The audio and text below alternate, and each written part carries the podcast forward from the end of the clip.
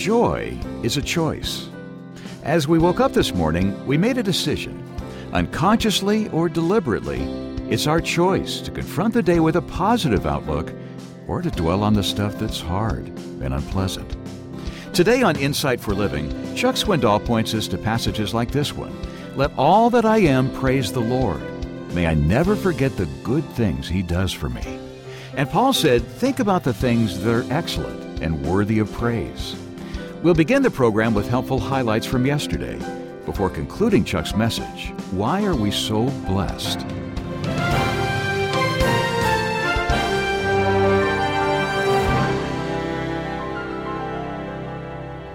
Bless the Lord, O my soul, and all that is within me. Explode with praise. Why? Why are these blessings ours? He always sees the blessings as coming from Himself, showered upon us, and in return passed on. There's a twin psalm that ought to be read on the other side of the page with Psalm 103, and it's back number 67 in the same book. They go together. The psalmist begins almost as though it's a benediction. Oh God, be gracious to us. It could be rendered, God has been gracious to us and blessed us. And God, cause your face to shine upon us. The Living Bible says, Let your face beam with joy as you look down on us. But there's, there's a reason you see. What's the reason? Well, it, it's, it's a song that, that comes back to it time and again. It, in fact, verse 2 and verse 7 can begin and end the song. They seem to be sung together. Look at verse 2. Why the blessings? That God's way may be known on the earth. That God's salvation may be known among all the nations. And then, as a wrap up, verse 7 God blesses us. Why? Verse 7 that all the ends of the earth may fear him. You got to be kidding. No, never been more serious. You're telling me, Chuck, that God blesses the Christian so that the Christian is a channel of those same blessings to people that don't have them? I couldn't have said it better myself. Now, as God's ways become known, His salvation message comes clear. His salvation message is a part of His way. God, you've blessed me. You've given me information. I've learned the songs. I've heard your message of hope. Now, God, show me what to do with it that ultimately verse 3 and verse 5 they are identical. There's a refrain in this song that ultimately the peoples will praise you o god. All the people praise you. Verse 5 let the peoples praise you o god. Let all the peoples praise you. So first they learn of his ways and a part of his ways they learn of his salvation and upon believing in that message of salvation, they began to give him praise on their hilltops. And now you'll observe that ultimate expression of the changed heart, verse 4 let the nations be glad. And let those nations now sing for joy. We've been doing all the singing, we know all the words, we've got all the scriptures. We're writing all the music. God, let there be a transfer, build a bridge from the blessed hilltop down to the lowlands that they might know the songs and they might sing the songs.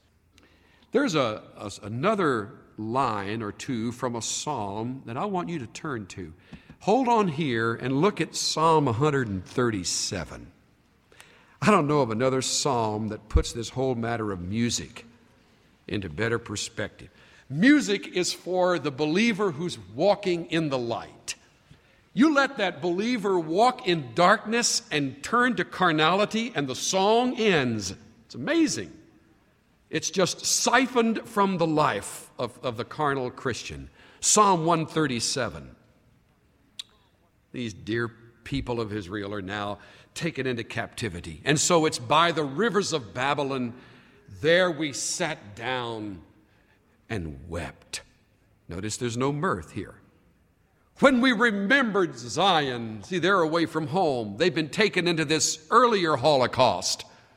They're moving away from the land over to Babylon. We remembered Zion and we sat down and wept. Upon the willows in the midst of it, we hung our harps. Why did they do that? Verse 3 Our captors demanded us of us songs. Our tormentors demanded of us mirth, saying, Sing us one of those songs of Zion. How can we sing the Lord's song in a foreign land? It's a question that is rhetorical, it's, it's designed to make you think. You in a foreign land have lost your song, Christian. And if that's true, believe me, those who dwell in them never heard him. They don't know him. Lord God, you've blessed us eminently and greatly. We take time to name four or five words that begin with the letter H, and we could go on all afternoon in dialogue about that. But you've shown us now, Lord, that your ways are to be known on the earth, so we understand it's to, it's to be taken in and it's to be slipped through the straw, as it were, and given to some other life who would never know the nourishment of, of this kind of thing we've been in all our lives so that ultimately they might know your salvation and they might sing your songs and they might reflect your joy. No one ever said it better than Spurgeon. Nothing creates gladness so speedily as the salvation of God. Nations never will be glad till they follow the leadership of the great shepherd. They may shift their modes of government from monarchies to republics and from republics to communes, but they will retain their wretchedness till they bow before the Lord of all. What a sweet word is that to sing for joy. Whole nations will do this when Jesus reigns over them in the power of his grace. Oh, man. Back to Psalm 67. Verse 6 The earth has yielded its produce. God, our God, blesses us. Do you see what's happened? In the psalm, there's been a full cycle. The psalmist begins by looking at himself as eminently blessed, and then he asks why and answers that your way may be known, that your salvation may be believed, that praises to your name may be given, that your songs may be sung, and gladness may be revealed in hearts. And ultimately, as you reproduce the crops in their field, may they also give your blessing so that all the ends of the earth are blessed. What did Chuck talk about today? Someone might ask you.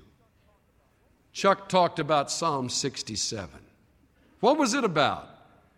Well, it was about the importance of, of sharing what we have come to appreciate and often take for granted. Well, how did he suggest you ought to do that? Now, listen carefully. I, I have some suggestions that, that uh, uh, could be supported in Scripture, but for the sake of saving time, I'll just put together these thoughts and you can add the Scriptures A couple of things I would say in the beginning, and then the other two are not as familiar to us in our ministry. We don't emphasize them nearly enough. The first two we hear about a lot. How do I go about carrying the message? Well, number one, I would say first we must know the truth ourselves. K N O W. You must know it. No one can ever share something that he himself does not have. I have no message to give that I do not first know. I have no changed life that I can offer to someone else until mine first has been based on that knowledge of how life can be changed. It's impossible to share what we don't possess. So, first, uh, do you know the God of, of salvation? Do you know Jesus in a personal way? Ever been a time in your life where you said, Yes, Lord Jesus Christ, I believe you died for me as if I were the only person alive, you would have come for me. I believe in you. I believe you're living because I believe you were raised from the dead. I take that message of eternal life that I've heard preached from your word and I believe it. I adhere myself to it by faith. I want to be named among your followers. I'm a Christian. If that's true, then you know it. The second, we must live the message we claim to know. Now, this shouldn't be complicated, but it is terribly painful. It doesn't come natural. It comes natural to steal. For the Christian to live the message of Jesus Christ, he doesn't steal any longer It becomes necessary in the living out of the Christian life that there be purity, that there be a distinction between our lives and those without Christ. Jesus called it salt and light. If the salt loses its sting and if the light goes out, what difference is there between you and the one without Christ? Answer nothing. It's as though they're working next to a heathen. It's as though pagan blood is coursing through your veins. So, in order for there to be the living out of that message, authenticity has to be a part of that life. We must know and we must live. By the way, that's the thing that caused people to believe in Christ. You know that? They kept saying there's something different about that man. Even when they were dispatched to take him under arrest, they came back empty handed, and the Pharisees said, Where is he? They said, No one ever spoke like that man. It was as if they said, We couldn't lay hands on that man. He talked as one that had authority and not as the scribes. He was strong and yet approachable. He was discerning and yet compassionate. He was confident and yet he was humble. You don't turn off a life like that. He lived it. So when Jesus said, I offer you eternal life, I'm not surprised that fishermen left their nets or that tax gatherers stopped the business of finance.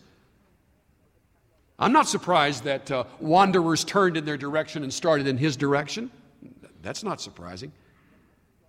There's something about an authentic life mixed with a clear message that becomes incredibly magnetic.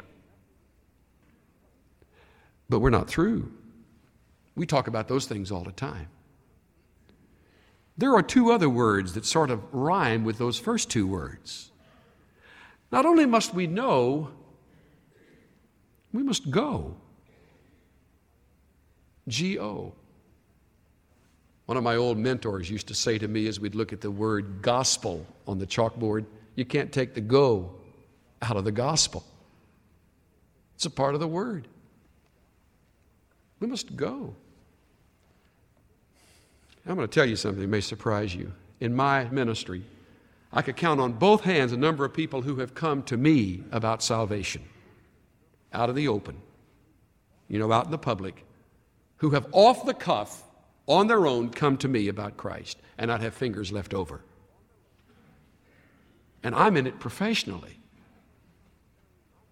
If you're waiting for someone to come to you, you will have very, very few encounters.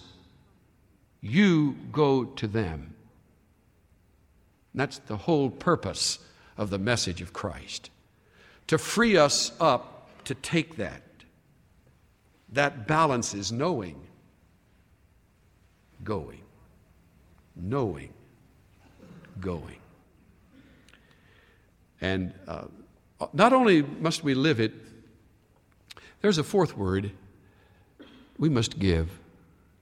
Give as well. Obviously, God hasn't called every one of us to some distant, remote region outside the United States or within the United States. If He had, we'd be there. He has a way of getting His way a la Jonah. You know, he doesn't get frustrated too often. Though it may very well be that some of you are right now in the throes of a great decision. You are right now teetering in your career, wondering if you could better spend it, certainly for eternity, in some other place than where you are right now. Don't drop that thought. You may very well ought to shut her down here and move there. But let's say that's not God's will for you. How do I participate in such a thing as this? I mean, uh, what, what do I do? How do I put feet to what you're talking about from this psalm and, and from those other passages of Scripture? You give. You get downright serious in your financial planning so that a chunk of your income goes to eternal goals.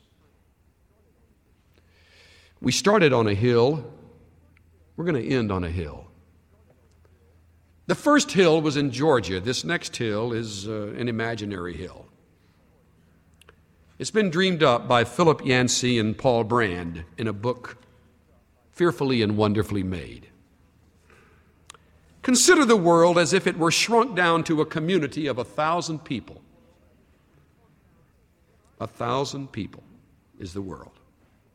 In our town of 1,000, 180 of us live high on a hill called the developed world. 820 live on the rocky bottomland called the rest of the world. 180 on the hill, 820 in the lowlands. The fortunate 180 on the hill have 80% of the wealth of the whole town, over half of all the rooms in the town, with over two rooms per person. 85% of all the automobiles 80% of all the television sets, 93% of all the telephones, and an average income of $5,000 per person, including the babies. Per person. The not so fortunate 820 in the lowland get by on about $700 a person per year many of them on less than $75, and they average five persons to a room. How does the fortunate group of hill dwellers use its incredible wealth? Well, as a group, they spend less than 1% of their income to aid the lower land. In the United States, for example, of every $100 earned, just a brief breakdown. $18.30 goes for our food. $6.60 is spent on recreation and amusement. $5.80 buys clothes. $2.40 buys alcohol. Buck 50 buys tobacco.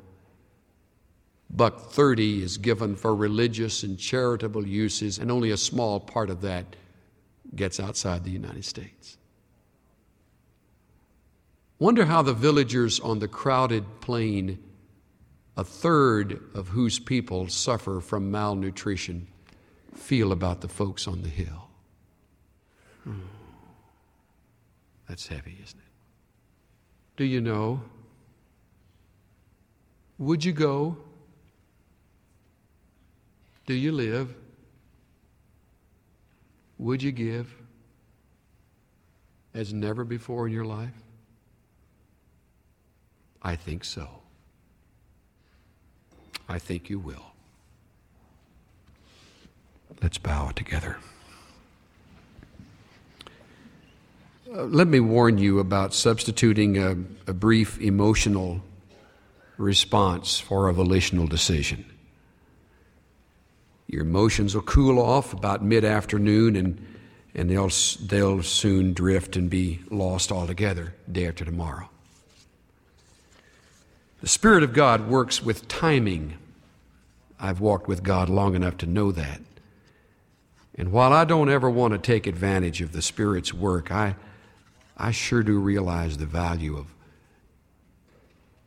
striking while the iron is hot. Some of you have promised the Lord for years that you're really going to give, take His stuff seriously. Is that reflected in your income? In your giving? Could you name 10 countries right now that benefit regularly from your giving? Five? Could you name even a half a dozen missionaries that would name your name as one of their supporters? Is your giving to any kind of ministry really that significant? Really that different? Or anywhere near sacrificial? My plea to you today is to get you to get serious enough about these things to have them change your life. There are a lot of us that believe in it enough to die for it. There's no more exciting way to live than that sold out. If you've never met Jesus Christ, I assure you he's available today. You've heard the gospel. My challenge to you is to believe it. Start there. You're the only one that's free of any sense of responsibility of these other things that have been said. Your need is to believe in Christ. Loving Father, uh, our, our goal in this ministry is, is quite clear. It is to present Christ and to exalt His name and to live for His glory, whether it's by life or by death. That carries with it some very ex- extensive and expensive tentacles. It touches uh, the way we rear our children, the way we pay our bills, the way we view our philosophy of living, the, the lifestyle we carry out, the way we dress and, and drive and sleep and eat, and all of life. You haven't given us your word to make us comfortable. You've given us your word to prepare us for eternity, where all of these things are a lifestyle. May we find ourselves fitting into your plan beautifully and, and wonderfully.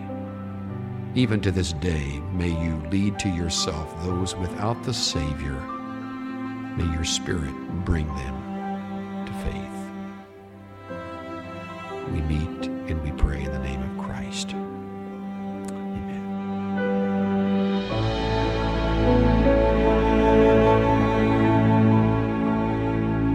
Chuck Swindoll assigned a question to the title of his message today Why are we so blessed? You're listening to Insight for Living. You'll find resources related to our study online at insightworld.org. As you reflect on Chuck's closing remarks, and as you look for ways to share God's deep blessing in your life with others, we'd love to engage you in a ministry partnership with Insight for Living. The message you enjoyed today was delivered through more than 2,000 radio stations, reaching far beyond the borders of this country to people who would otherwise never hear the good news. And when you give to Insight for Living, your donation is making an impact. People are listening at all points on the globe, on radio, over the internet, and by using our mobile app. There's no better way to maximize your gift and multiply your effort than by becoming a monthly companion. A monthly companion agrees to give a donation every month. The process is simple. If you're listening in the United States, call 1 800 772 8888 or online go to insight.org slash monthly companion. Whether you're prepared to take that step today or just want to give a one-time donation, there's a new book we'd like to send you. It's called The Way of Lament. Chuck? Consoling those who grieve is not the exclusive assignment of the clergy. Yes, as a pastor, I've spent all too many hours standing at a gravesite beside grief stricken husbands and wives, even moms and dads, as they unleash their loss and cry out to God for mercy. But all of us, uh, no matter our profession, need to prepare for those inevitable moments of compassion and empathy. For that reason, I'm heartily endorsing a brand new resource from Pastor Terry Boyle, who serves Insight for Living in the United Kingdom. He's written a new book called The Way of Lament, a biblical approach to God in times of pain. In the pages of his book, Terry points us to the biblical model for taking our anguish to the throne of God, just like the psalmist did. Whether you're dealing with a personal loss or you're coming along someone who needs your wise biblical counsel and compassion, you'll appreciate owning this book, The Way of Lament, a biblical approach to God in times of pain. To get a copy of the book The Way of Lament, contact Insight for Living today. It's available when you give a donation of any amount. And please don't let the size of your donation become a barrier to requesting Terry Boyle's book. Your contribution, large or small, truly makes a difference. Chuck's teaching on this station is made possible as all of us draw together toward a common goal to share the good news of God's Word as deeply and widely as possible. If you're listening in the United States, call 1 800 772 8888 or online go to insight.org. Once again, our phone number in the U.S. is 1 800 772 8888 and online insight.org.